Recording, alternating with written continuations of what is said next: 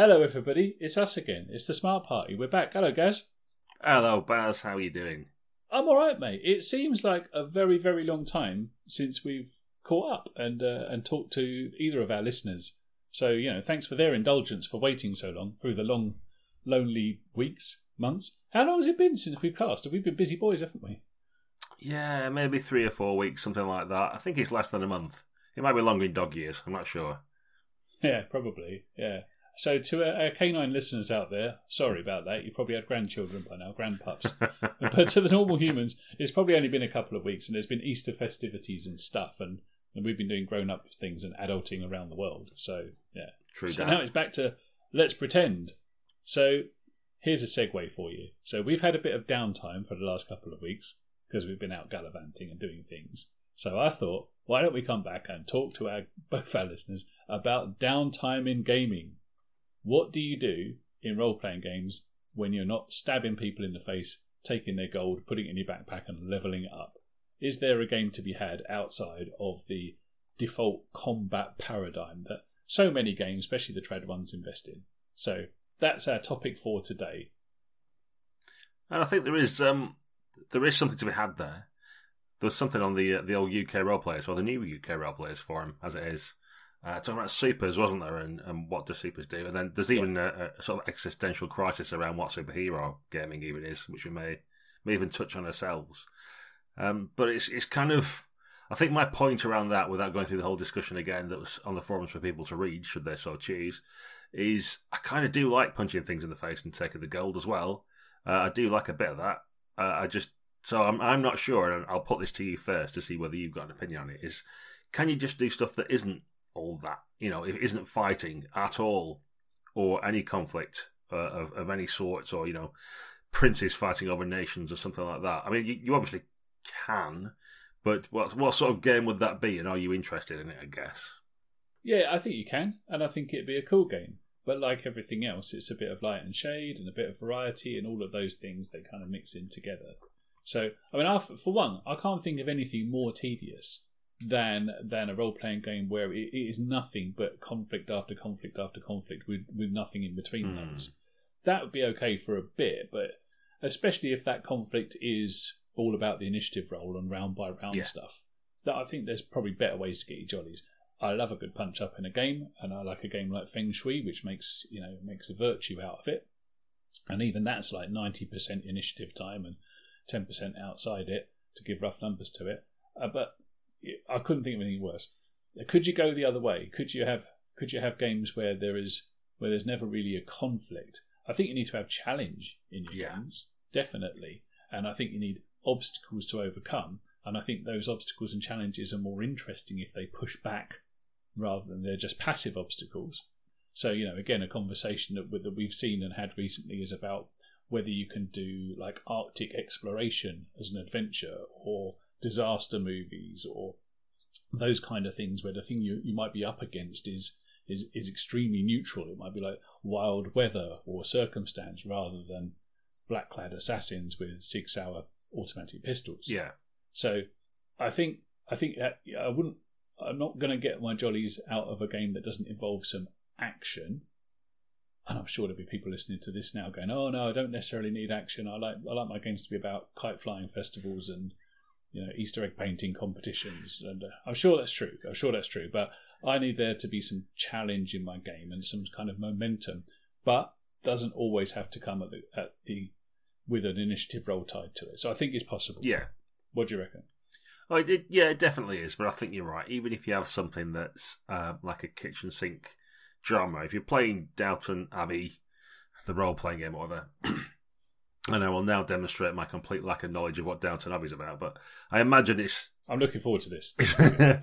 I imagine it's like when we were bands and it was the upstairs downstairs kind of thing of you know maids and servants on one level and the lords and ladies. You know, there's some kind of like tension between, and then there was shenanigans happening at each level in different political spheres that they both had about who was sleeping with whose mistress or something like that. But but there was always stuff going on. So even that on the face of it seems like quite a a, a dowdy Sunday afternoon easy watching kind of thing. There's there's stuff happening, and you know, if not outright conflicts, there's certainly dramas and things happening, and and you need something, like you say. I think I totally agree with you. And the sort of when you mentioned the weather, the one that sprang to mind for me was Mouse Guard, in that quite a lot of that can be about nefarious weasels trying to uh, defeat your lovely nice mice. But there's uh, expeditions you go on to do things. Your adventurous Mouse Guard characters will go out and one of the things they will fight is nature itself, and it will it might be a sudden torrent of rain and uh, a river bursting its banks or something like that, or trudging through snow. But there's actual mechanics there that then make that interesting, and I think it's similar in mm. sort of uh, the One Ring where you've got journeys and there's hazards that you encounter as you go across Mirkwood or something, for example. I think you can turn anything to some some kind of interesting uh, trope to play, but there has got to be a game element to it. There's got to be some risk or some uh, tactics to employ or some uncertainties about the future, what may happen, or some cost if you don't do things well. So I think you're right that it doesn't have to be punching goblins in the face and taking gold, but there's got to be something, no matter what it is, that means there's a bit of challenge or decisions to be made or uncertainty that give you some kind of like frisson of excitement about it. Yeah, it's that's really interesting actually because I quite like I quite like my games to have branching points in them. So whether that be a dilemma you're faced with or literally a fork in the road, and, and if you go one way, something different happens to if you went the other way. And interestingly enough, for me, um, combats are probably the most predictable thing there mm. is. There's not really a branching point for most combats because the answer is victory or death. Usually, those are the two stakes, and um, and one of them is pretty much sort of game ending in most in most senses, and the other one is the game carries on just fine. They're like little road bumps, speed bumps, and nothing else. So I think what we what we probably need to, to factor in here is depends on the game is always the answer to everything. But we we haven't got through like seventy five podcasts saying it depends. so we'll move on from that. So, but what I think it does depend on is it depends on the core activity in your game. Now we've spoken before about what is the core activity in a game. In D and D, it might be going into dungeons and fighting dragons, not unreasonably. In Traveller, the core activity might be one of many, but it might be being a traders uh, lugging cargoes around um, the Spinward marches from planet to planet and taking on little jobs as and when. And in your gumshoe games, it might be your, you know, hardened investigators searching into occult mysteries. Those are your core activities. I think for the benefit of downtime, if we're talking about the downtime the way I feel it is in my head, we're talking about stuff that might happen in that setting or with your character that probably isn't directly addressed by the rules by even necessarily the book explicitly. Mm. So in your mouse guard example, it might be that that's that's actually a core activity, and that's why it's got rules and that's why it's got stuff. It's not downtime in mouse guard to go to go on those explorations and expeditions, is it? That's one of the things that's expected to happen. And that, that's kind of where I'm coming from from a definition right, point okay. of view. How about how about yourself? No, I'm I'm going to take the opposite stance. I think uh, I become interested in downtime when there is some rules to it, or there's something to be achieved, and that might be a, a mini game within itself, uh, or not a core activity as you put it. Uh, but I think having some other kind of mechanic that works around it, or some, even if it's a really simple one like ticking down the clock of a project so that's eventually completed, or something like that. I think that's where I get interested in downtime, and I use it as um, a different activity than the core one, but still an interesting one. Just perhaps one that doesn't get as much of the limelight. So your core activities might take up 80% of your time, say, and you can spend 20% mm. doing the other things, but that round out your character or the game you're having a little bit more by giving you more of an insight into the game world or more about what your characters do when they're not punching goblins or having Downton Abbey adventures, whatever they may be. Um, so the stuff like Blades in the Dark we've mentioned quite a lot recently that has specifically something called downtime where you pick it. I think the the difficult yeah. balance with that is when you have those sort of activities is it becomes really easily, certainly in um, in Blades, for example, to just roll the dice if there is a system attached to it.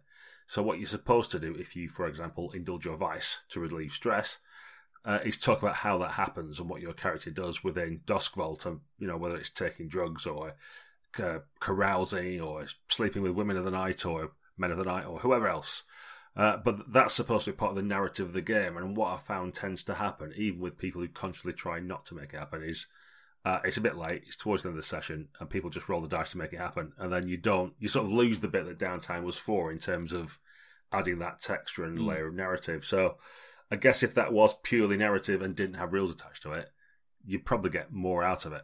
Uh, and by gamifying it, it reduces its effectiveness somewhat. I mean, most games don't do that, do Mm. they? They, I mean, I think Blades in the Dark is, is really cool for making a game out of that kind of traditional. Most games and most groups, I think, I, I think I'm fair to say this, would probably say, "Oh well, let's just skip past that bit and get back to the, the core activity, the thing that we're supposed to be doing," you know. Um, and it might be, and that's often a good call if if somebody wants to like go shopping.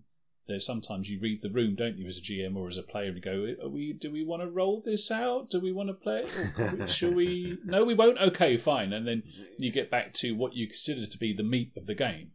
But of Yeah. course, some people's boring shopping expedition is another person's. This is the bit I was looking forward to most out of anything because I love talking with bartenders and I love haggling for the the price of a bundle of cloth, um, and I want to start a business. And my character really is um, dungeoneers every now and again, but actually I want to get involved in like crafting my own type of like weapons, magical weapons, and then selling them on the on the trade routes between here and the desert countries. And that's all bubbling away inside one or more players' heads. So, you know, that that's for some people that's a real draw to the game. But I think very often the games that they play don't necessarily directly address that. And certainly the adventures that you that you can buy off the shelf rarely address that because it's downtime. It's seen as kind of like, you know, the the the shadowy area of the game, the bit that doesn't need any attention, doesn't need any rules, and it's there if you want it. But most of the time, we're just going to go go back to what we started doing in the first place. I don't know. I I, th- I personally, I think there's there's some fun to be had in those areas of the game, and, and perhaps downtime isn't downtime at all if everybody's really up for exploring it.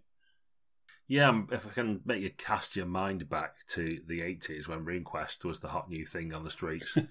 um, one of the, one of the aspects of that uh, was you could get training. So you get your lunars, your silver coins for beating up some broos in a lonely cavern somewhere along the uh, Cradle River.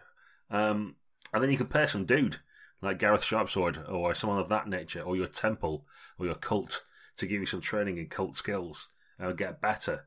And I, I don't know, that just seemed to, to my young mind, seemed to make more sense than you get an XP and then you just level stuff up.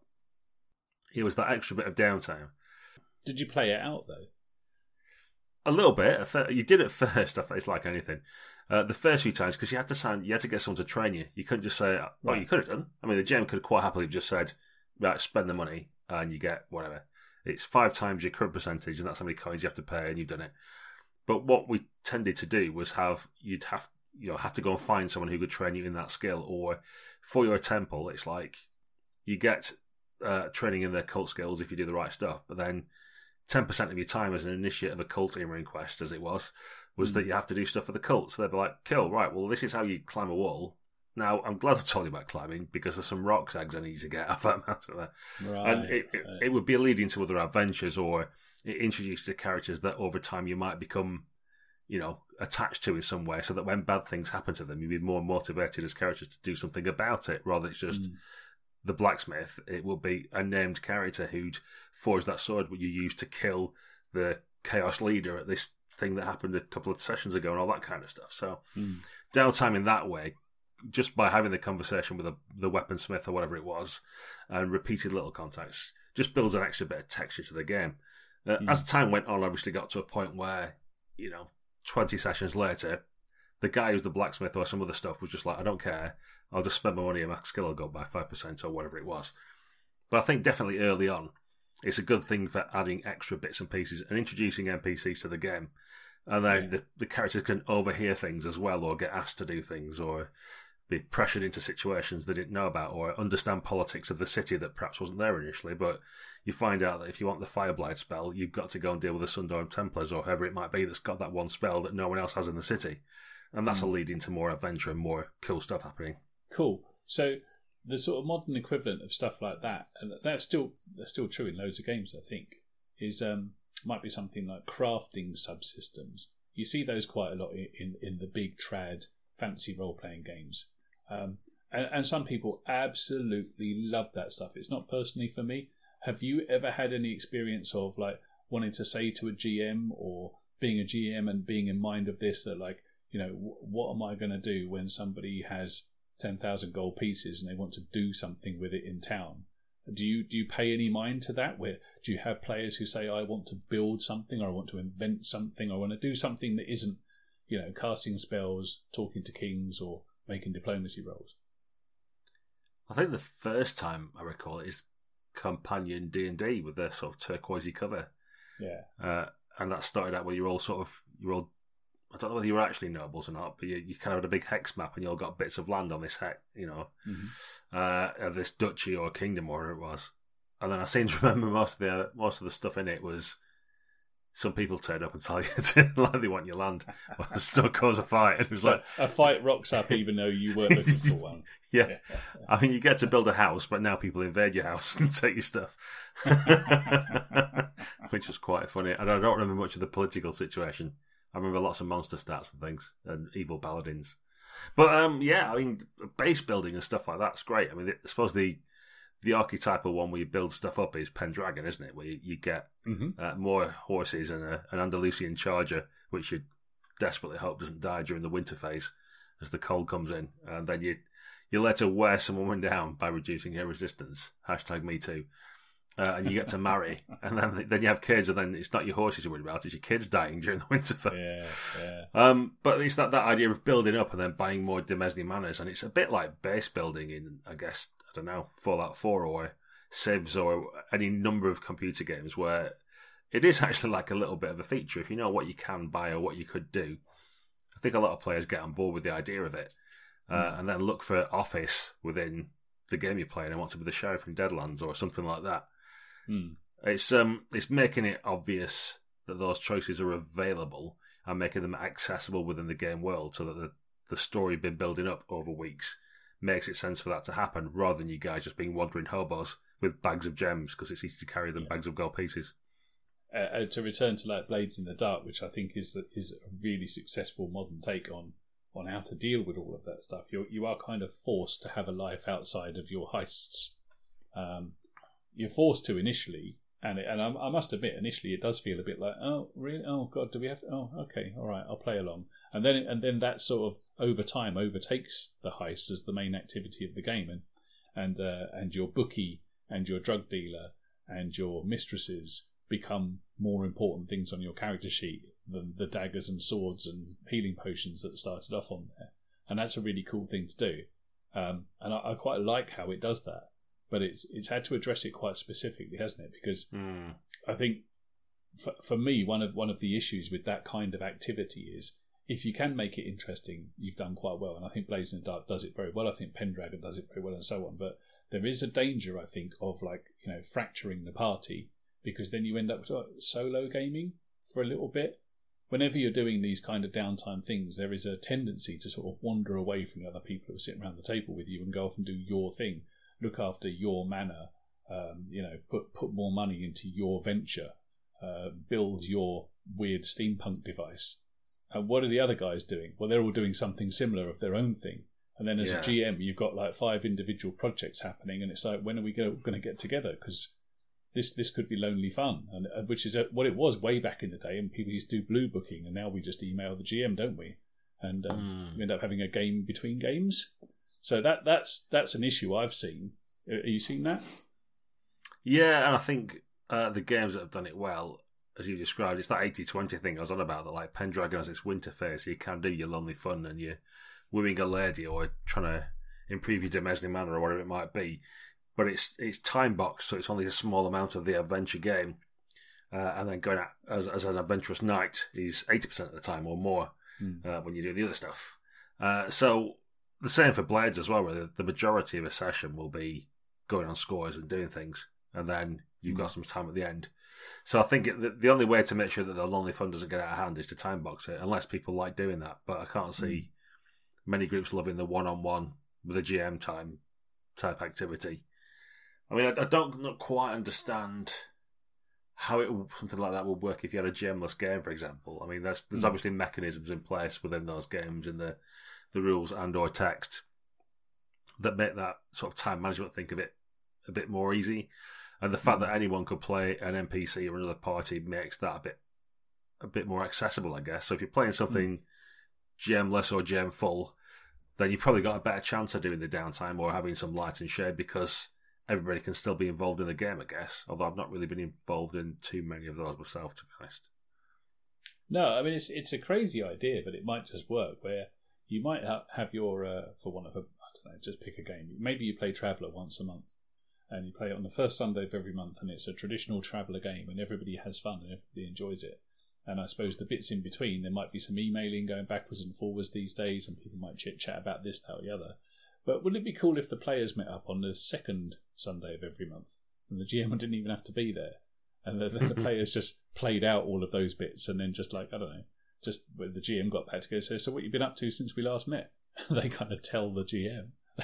That'd be kind of weird because you know the GM might as well might as well rock up. In which case, you're then playing the game, aren't you? yeah. You know how much how much chatter is there between players between games? I think these days, with social media and the availability of messaging and the rest of it, I think there's more inter-game chatter than ever there was when you used to have to physically go around your mate's house on your bike back in the day. Yeah. Yeah, possibly. And I still think some players don't speak to each other, do they? They just only talk when they've come to the table. True. But yeah, it takes all sorts. I guess the other thing with it is you could actually not play your characters, couldn't you? That's something we've been discussing with Blades. And it's Yeah. one of the things they haven't got uh, any rules for, which I'm a bit disappointed about. It might actually be in a supplement or something, or one of these hacks that's out there, um, where you play crew members or you do something with Mm. a crew. Because now I've got a crew, or we have, and our gang's getting a little bit better. I kind of want to train some of them up, or find out a bit more about some of them, or you know, get get them involved. But there's not really a mechanical way of doing that, and unless we do and we say we want some crew, and then the GM plays them, and I feel a bit like, well, I want to sort of define what some of our crew are about. So, I mean, it's not to say it's nothing something that we couldn't do ourselves. We probably should, but our way of doing that would be if we all play gang members next time and get the GM to run just a one-off session where Mm. we're all playing actual members of the cult that we're in rather than the main characters. Uh, and he could even potentially have some fun playing our characters back to us as he perceives them based on what we've been doing for the last few weeks. Mm. And we see what horrible people we truly are. I- I, think that'd be awesome, and, and I think you know again a, a game like Blades has built in loads of reasons for a character to not show up that night. Quite apart from the fact that in real life you have people who can't show up to get to to regular sessions. So you know what do you do with those guys? Wouldn't it be great to sort of circle back around every now and again and see what they were up to when they were soloing somewhere? You know, rather than just ghosting at the back of the party lineup, what what were they doing for that time? And and in Blades you can be imprisoned and there's stuff Yes. for you to do in prison, which is super cool. But it's uh, it's that element of the big box set TV shows that are all the rage these days, which which you can't help as a gamer but watch and think, how can I make this a game? Like we got like Game of Thrones, where you're constantly zipping from scene to scene and from little individual setups with two or three cast members in. You hardly ever see them all together. You're constantly buzzing around in this big old ensemble, but you but everybody's pushing an agenda every little bit and sometimes all over the world as well. And loads of stuff does that these days. And I think um, I think a really overlooked game that certainly you and I, I don't think have ever played, but I've owned it a lot and looked at it a lot is Ars Magica, which which was doing this way back in the day, where it's uh, it's medieval wizards essentially, but it's really it's in medieval Europe, and you've got a, you've got a character which is your wizard, and they're all part of a coven together or covenant, and that's like fairly traditional play at that sort of level, or kind of sort of, because you know you're a, you're a party and you go out once a year, Pendragon style, on an expedition to get stuff. But at the same time as that, you also generate the companions, which could be the man at arms or it could be the shield bearer or something like that. And you're generating a bunch of like stable boys and pot washers and grogs um, Mm. at the same time. So you generate about 10 characters each, which is like 40, 50 characters plus a base. And each game, you may not be playing the wizard. It might be a companions game, which is going to be very close to a game of D&D, or it might be a Grogs game.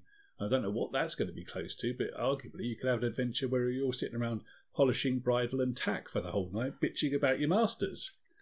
So that game Downton Abbey. exists, and, and that's yeah, exactly and that's um, I think that's a bit of an overlooked overlooked way of playing that sort of troop style, which Blades comes back to a bit, but it, it makes a virtue out of downtime. It's like let's let's let's put a bit of variety into this game and and and let let's play yeah let's play your retainers this week or your wives and girlfriends or boyfriends or husbands. Let's play your other halves and see what's happening there. It's just like, Yeah. you know putting a spotlight on a different part of your setting. It it sounds cool to me and a bit of a rest. Howdy, Smart Party fans! Thanks to the amazing backing of our loyal patrons, and your first issue of Smart Scene is now available to download at Drive-Thru RPG for the ridiculously low price of a mere $3 it can be nestling within your hard drive in seconds. Thrill to the advice of Trad Brad in Indiana, wax nostalgic with the 90s, chortle as you play Con Bingo. Just type Smart Scene into the search bar over at Drive Through. Years from now, you'll be able to say with confidence, I like their early stuff the best. Stay smart now!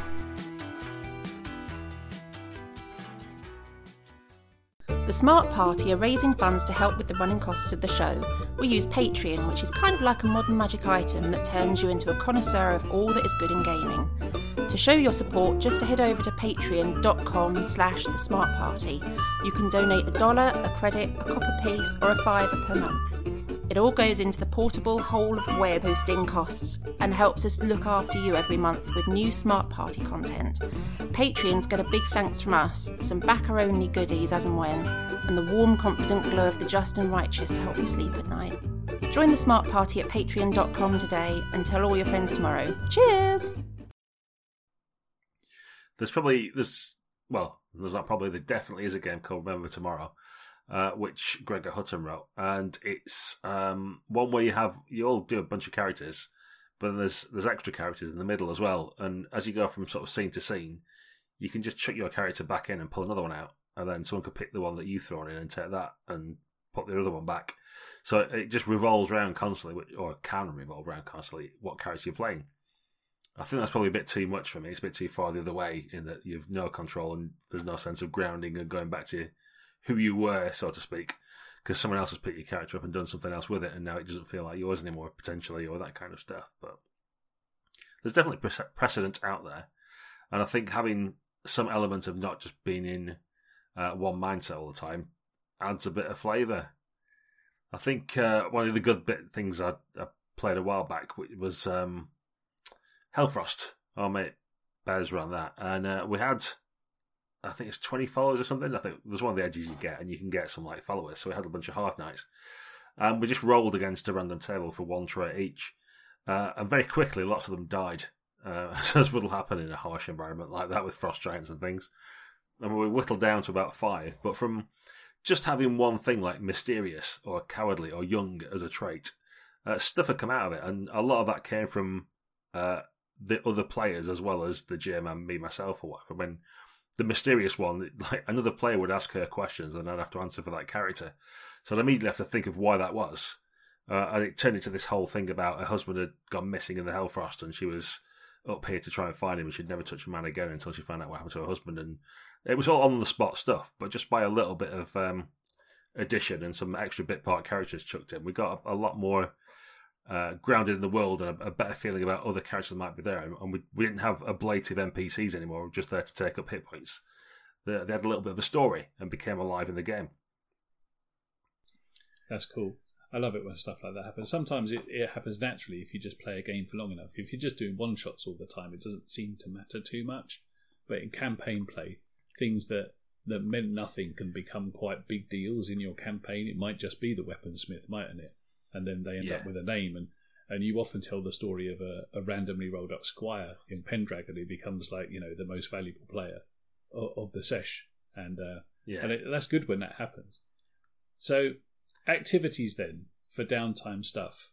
Um, I I think there's a lot more you can do with with with role playing games than many role playing games allow themselves to do.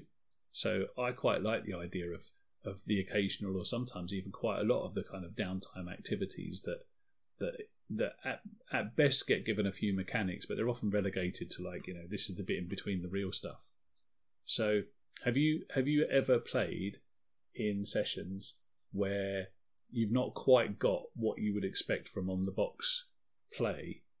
You've got you've been playing in the in the sort of the recesses of the game, just playing around in the setting, maybe being fairly mundane in the setting, maybe doing fairly mundane things, and had a good session out of that?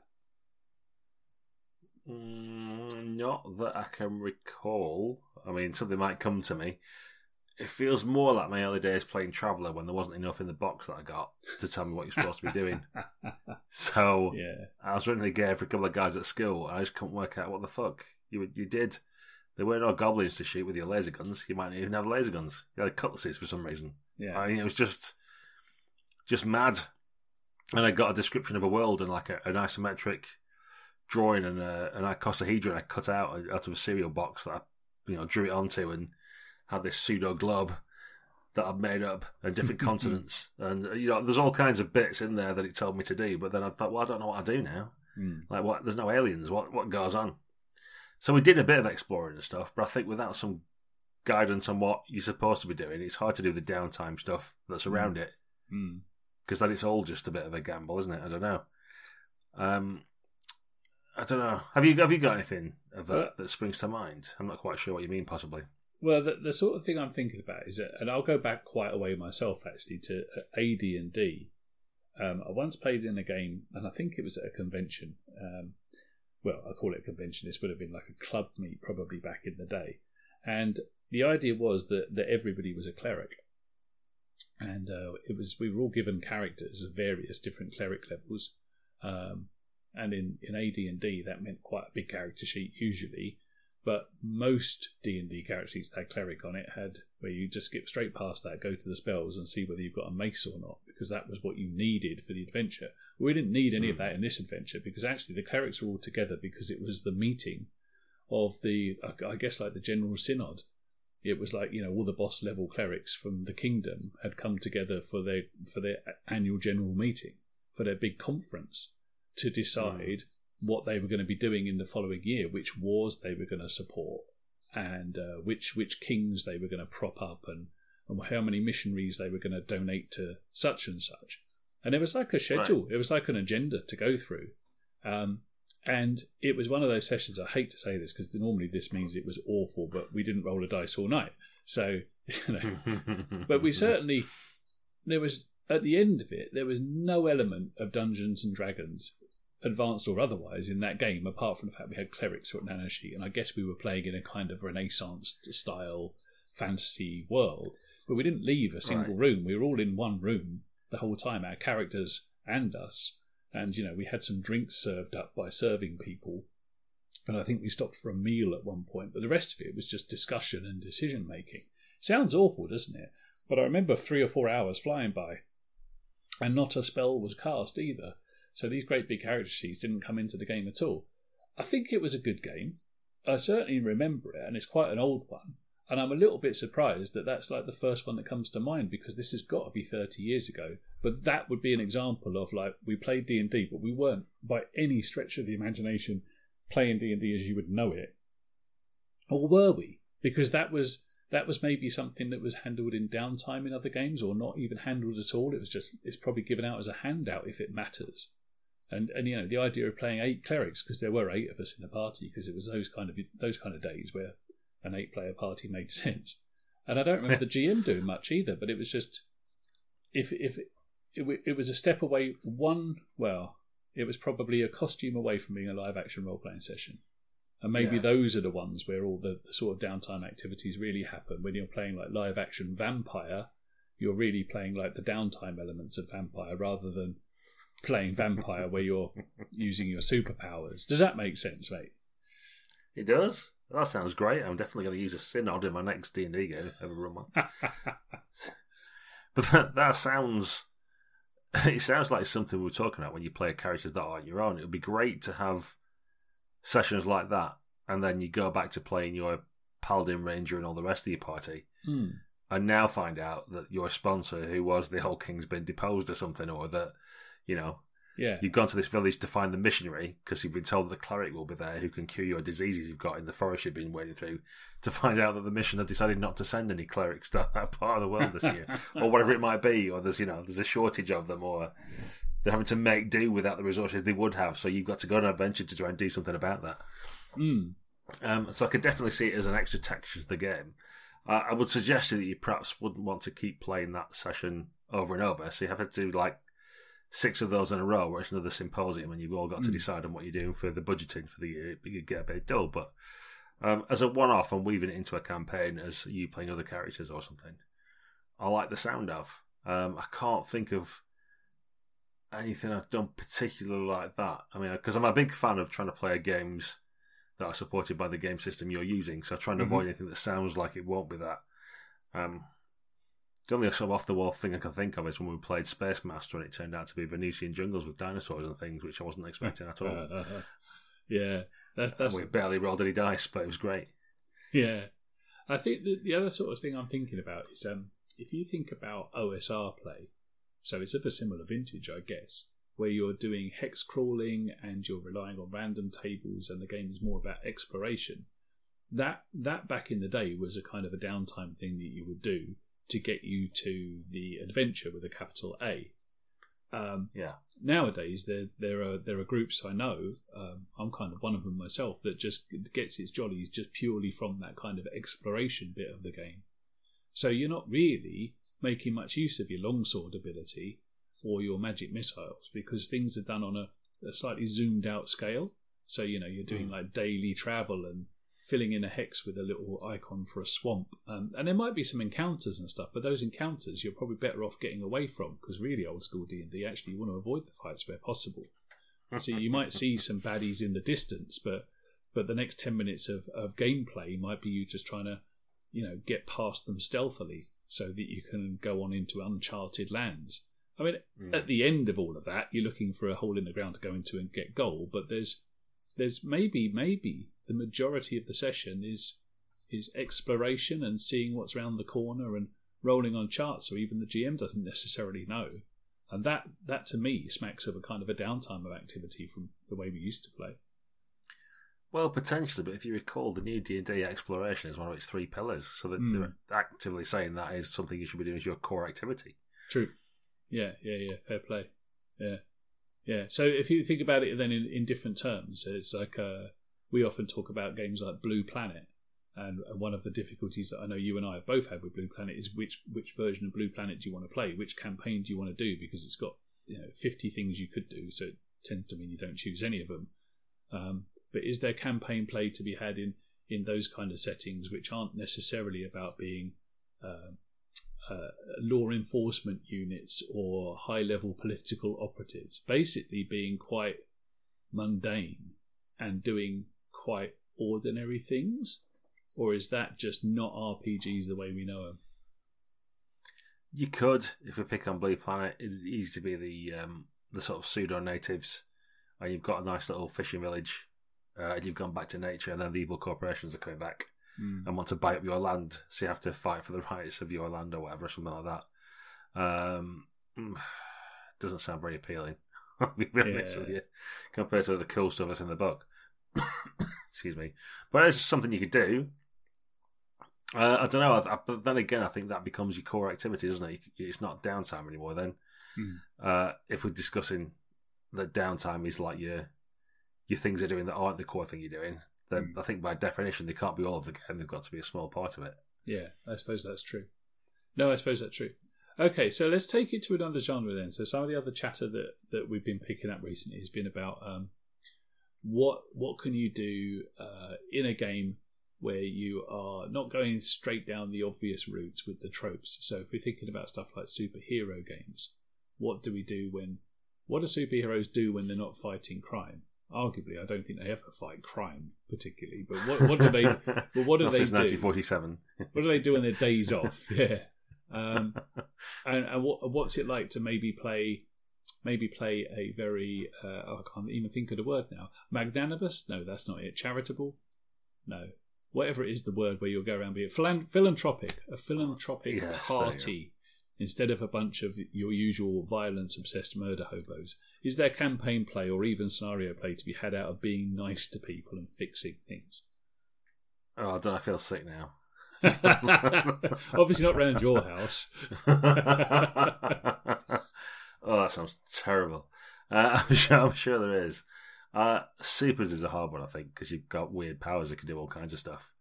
Um, but then Oh, good. I don't know. Maybe in certain ways that might make it. It might make it easier if you. But you need to be playing a game where um, the superpowers mean that you can do good stuff as well, if you know what I mean.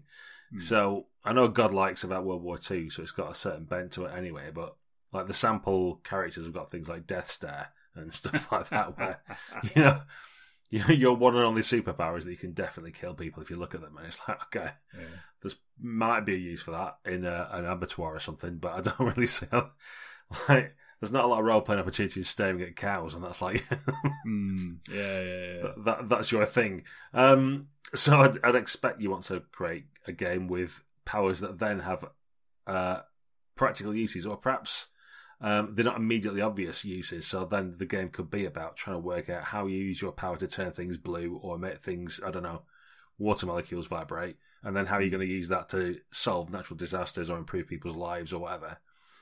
Uh, and you could chuck a bit of villains in that are doing things that aren't, you know, taking the world hostage or trying to create a super laser, but just doing uh, not low level, but um, lo- seemingly low impact things that are making the world worse.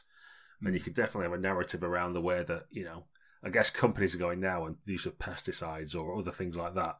You could easily turn that into super villains that are doing all this, and Mm. your super characters are trying to make the world better, uh, and even chuck a bit of investigation or other things like that just to try and improve stuff. I don't know. You're gonna have to guide me on this one, Baz. It's not not my area of expertise. If we're all about how does bad things happen and why are people evil, I've got Yeah. a large selection of tomes to go to go back on, and, and also personal experience and and so forth. Um, just yeah, we'll- just we'll doing good stuff that. though. Yeah, I don't know. I can't see what the fun is. in just mouth, good. it? it did. I might have to. I'm gonna have to go and punch a kitten just to make myself feel, feel better. We'll, we'll promise you a session. Uh, It's definitely one. We'll stick it in in the um, the the non-existent document we keep for future podcasts about like stuff we'll cover, which is like being a total bastard over the course of a game.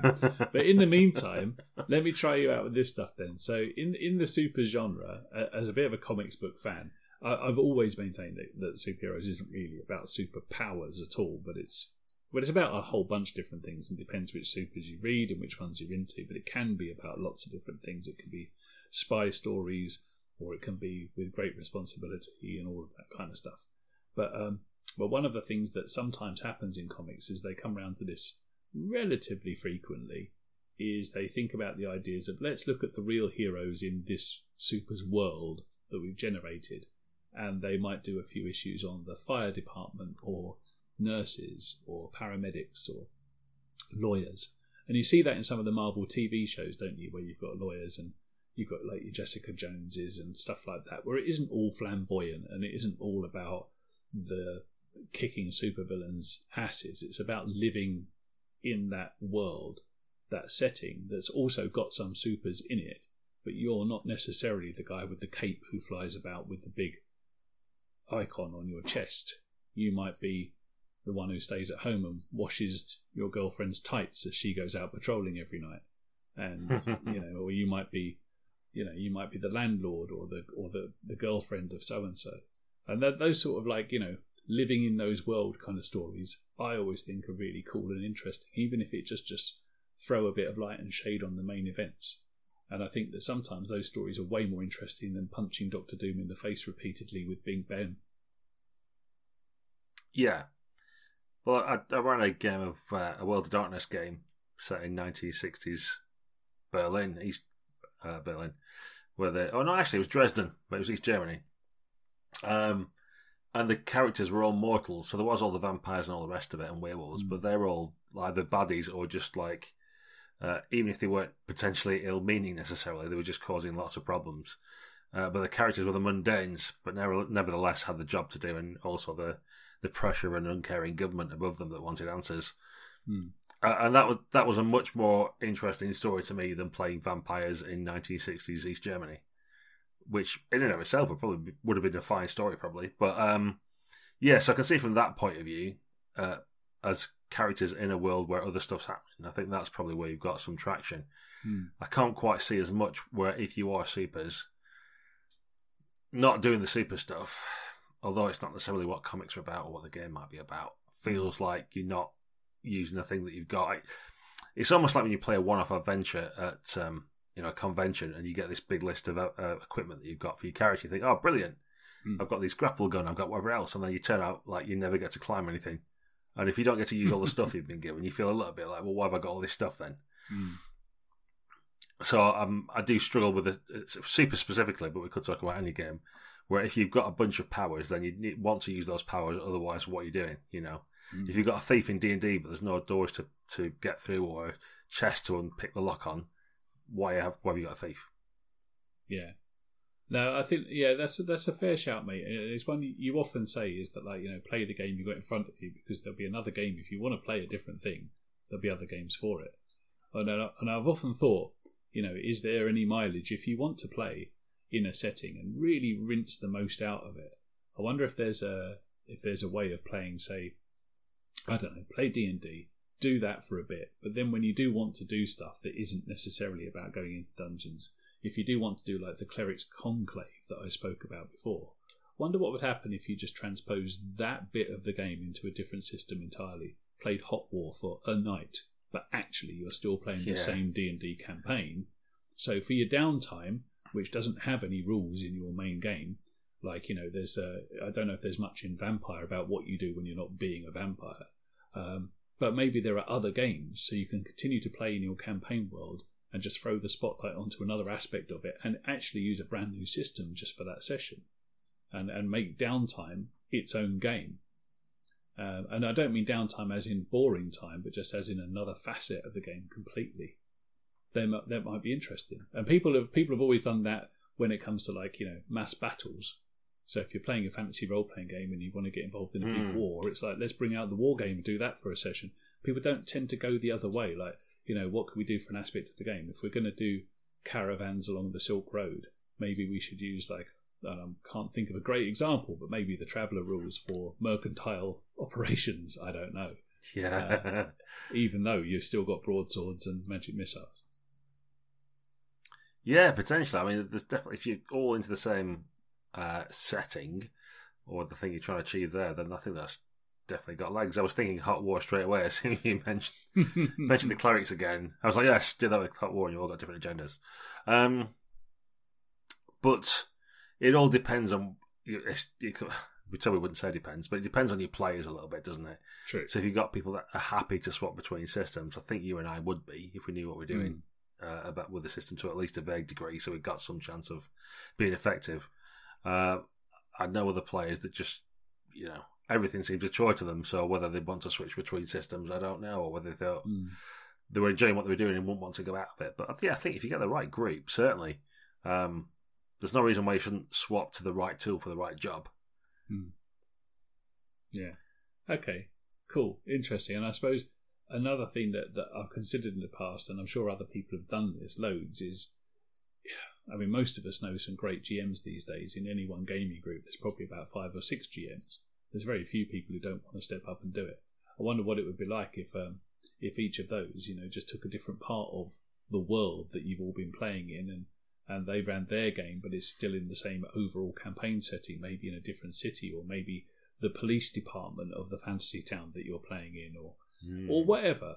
Those you know those ideas just sound they they sound so doable, but I rarely see them happen. Maybe it's because it's not the sort of thing you see in conventions, but you know, like you and I, Gaz, and some of our mate, mates, we might all just decide to play on I don't know the world of Blue Planet, but my games are set on one island and yours are set on another, and there might be some crossover, or there might never be some crossover, but it's a way of playing with different aspects of the same thing. Deadlands, you know, made a career out of that by focusing on different Yeah. aspects of its huge timeline and all the different places and so on. So, you know, just for variety, um, downtime, I think, is just really, in some ways, it's a player putting their hand up and saying, Is it okay if I do a different activity for a little bit of time? I think too often the game kind of says no, or the other players go, Oh, but I'll be bored while you're doing it. Or the GM, bless them, doesn't know what to do with that request. And I think that might be a shame. And I think there might be some creative ways to keep everybody happy, which you will have no interest in because that's about people's happiness. I want to keep people miserable. That's where the fun's at. Um, I think you're right. Uh, it's um, it's trying to find I think it's, it's either the time box thing or it's trying to find things that people are all interested in. Mm-hmm. So it might be, um, I don't know, if you if it's a bunch of D and D characters, for example, they've got they've got a stack of gold now and can't work out what to spend it on. So they decide that the the town they've been using as a base for for how many years they're just going to improve it. They're going to like train the hmm. local militia. They're going to improve the defenses. They're going to buy in a wizard to do some spells for them or create some items or something like that. And as long as everybody's got a stake in what's happening and can do their bit of that, building that thing up, that creative activity or whatever the offline activity is, I think that's how you can maintain interest. You've still got to do a little bit of what you're doing and what you're doing, but then you do that in a fight when everybody has the turn of initiative and gets Mm. to their own thing. So it's just making sure that no one player goes off for off an hour doing their own thing. That's where it's you know gone daft. Um, so as long as you time box it correctly and get everybody interested in the same downtime activity, that's good. Where it fractures is when everybody's got a different downtime activity and wants to spend a lot of time on it, and, Yeah. and then you just get a disparate game, don't you? Yeah, uh, uh, I mean, and, and I do see that even in Blades in the Dark, which I think is the best use of downtime I've ever seen mechanically, um, and I think it fits into the story really well, as we said. But there's there's definitely a feeling there that your your GM can go, okay, what do you want to do over the next week as your project, and you feel like you are being asked to invent your own downtime and become the GM, which is true of a lot of modern games these days. In your more trad games, the reason you wouldn't get I don't think groups of PCs deciding to improve the town is because they kind of show up and expect the GM to present them with adventure. So, Yeah. sitting down with your GM and your GM goes, Well, I don't know. You've got all this gold. You're in the town. I don't have anything. Nothing's going to come knocking on your door. What are you going to do today? After a couple of sessions of that, you think this this D and D campaign's rubbish. Now, some people will no doubt just leap at the opportunity of going, "Well, we can do anything we want. Cool, right? This is what I'm going to do." But you need everybody to do that, don't you? Mm. because I think very often in some trad games you you do wait for the plot to be kind of you wait for the hooks and then you jump Yeah. on one or more than one. But you know, and I and I've GM plenty of games where I thought, oh come on guys, please take one of these hooks, please take one of the adventures. I've got more than one, but please take an adventure.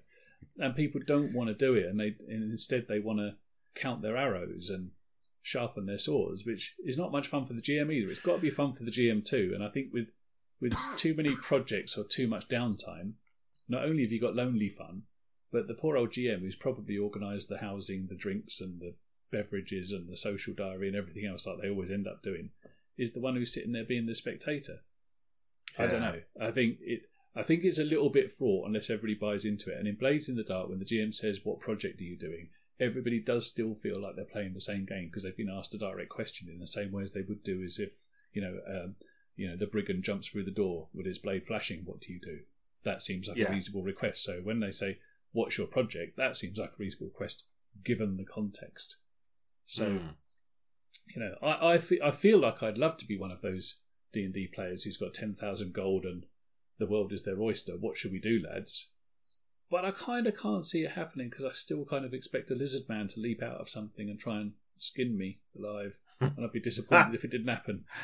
well, that's where you've had to have your conversation up front about what the game's going to be about, isn't it? Really, Yeah, I suppose Uh, so. and, and in our current game uh, that we're playing online, we've kind of fallen into that trap a bit because the the new GM just wanted to to leap straight in. So we perhaps need to have a pause at some point and say what what are we trying to Mhm. achieve, or what's the, what do you expect us to do, and should we be coming up with more adventure, or should we be following your leads, or something like that, perhaps? But I think it's as we keep discussing, the answer is often just have a conversation with the other people around the table. Sometimes.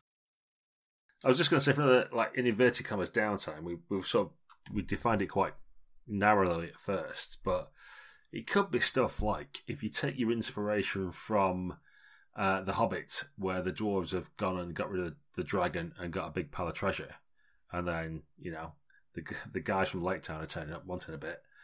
That could easily be a D and D adventure, which isn't uh, going into dungeons and killing things or exploring.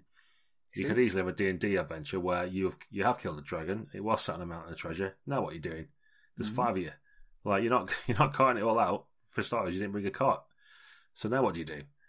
And like who who guards it and who goes or what do you do? Do you take a portion of it? What when word gets out that actually the evil lich or whatever that was running the dungeon's dead, or the the undead aren't roaming the night anymore, and everybody else starts exploring and some other people might find your treasure, or other wandering monsters come to take residence. I think that's probably that's probably an inverted commas down a downtime thing you could do with a bunch of treasure. Yeah. That's a little bit different than your standard going off and finding adventure. Like the adventure sort of comes to you with what do you do with all this, hmm. with a you know an inconceivable amount of money to carry around, or you know there's no banks necessarily. You, you can't just like deposit it and then use your credit card. You've got to physically carry this cash or hire people to guide it and hope they don't nick Mhm. it themselves, or like what what do you do around that? So I think that I think it's probably more where I'd be from coming from in terms of downtime and inverted commas is thinking of uh, different stuff to do, but within the game world that you're in, but that still makes sense. Yeah, yeah, uh, and me too. And, and I guess if I were if I were interested in writing novels, and you'll see this if you read novels based on like um, role playing games, is they don't really dwell too much on the adventuring part that we play out at our tables because hmm. they're in some ways the least interesting bits, which is true. Because from a from a novel writing perspective, and, and we've said so many times now, you know, role playing games are not novels or comics or films at all and that's why sometimes you know like d&d films look terrible because d&d film if it were just about you know a group of people taking one step at a time gingerly through a very very dark set of chambers it wouldn't be that interesting. So you got you got to go with the stuff that suits the medium. And i think um let's think of a different example. Let's think of like pirates of the caribbean. So that that's about as rpg as it gets you would imagine. But if you really look at those films i mean really look at those films they're not actually set up in the way that RPGs are. There's a vast amount of downtime in them, and some of the best scenes are the sort of things that would either get glossed over completely, um, or or played with a single roll of the dice and everyone would move on. Like stuff like you know you've got a press ganged bunch of pirates, and you've got that lineup that's got Keira Knightley at the end of it, and one of them's got like only one leg, and one of them's drunk, and one of them's falling over and it's got a wooden eye, and the rest of it. Just that lineup, like. Can you imagine making a D&D game out of interviewing for shield bearers. So having having the party sitting Yeah. behind a trestle table in a pub, they've had to rent the back room, and there's a big line of absolute no hopers, and you and the GM plays like forty candidates over the course of the evening, and you have to interview them. See that's that's what would happen in brilliant. Pirates or a D and D game, but. I don't know. Would anyone be interested in playing that? I think I might I am. now. yeah, sounds great. what do I sign? Sir, Bo- Sir Borchar, what do you think? And he said, you got the, the, the, the warrior just sitting there grumbling, like sharpening his sword. Going, Goodness, I'm not getting any experience points for this, you know. and the paladin wants to know if they've got any like skeletons in the closet and if they've ever done anything wrong in the past, and and can back it up with magical prayer. And and the thief just wants to see if like uh, you know if he can do any card tricks with them. I think that'd be kind of cool. But that's the sort of thing that gets a single dice roll usually. And um, Mm. but fi- but you know stuff like Pirates of the Caribbean makes a funny scene out of it, and novels might make a funny couple of pages out of it.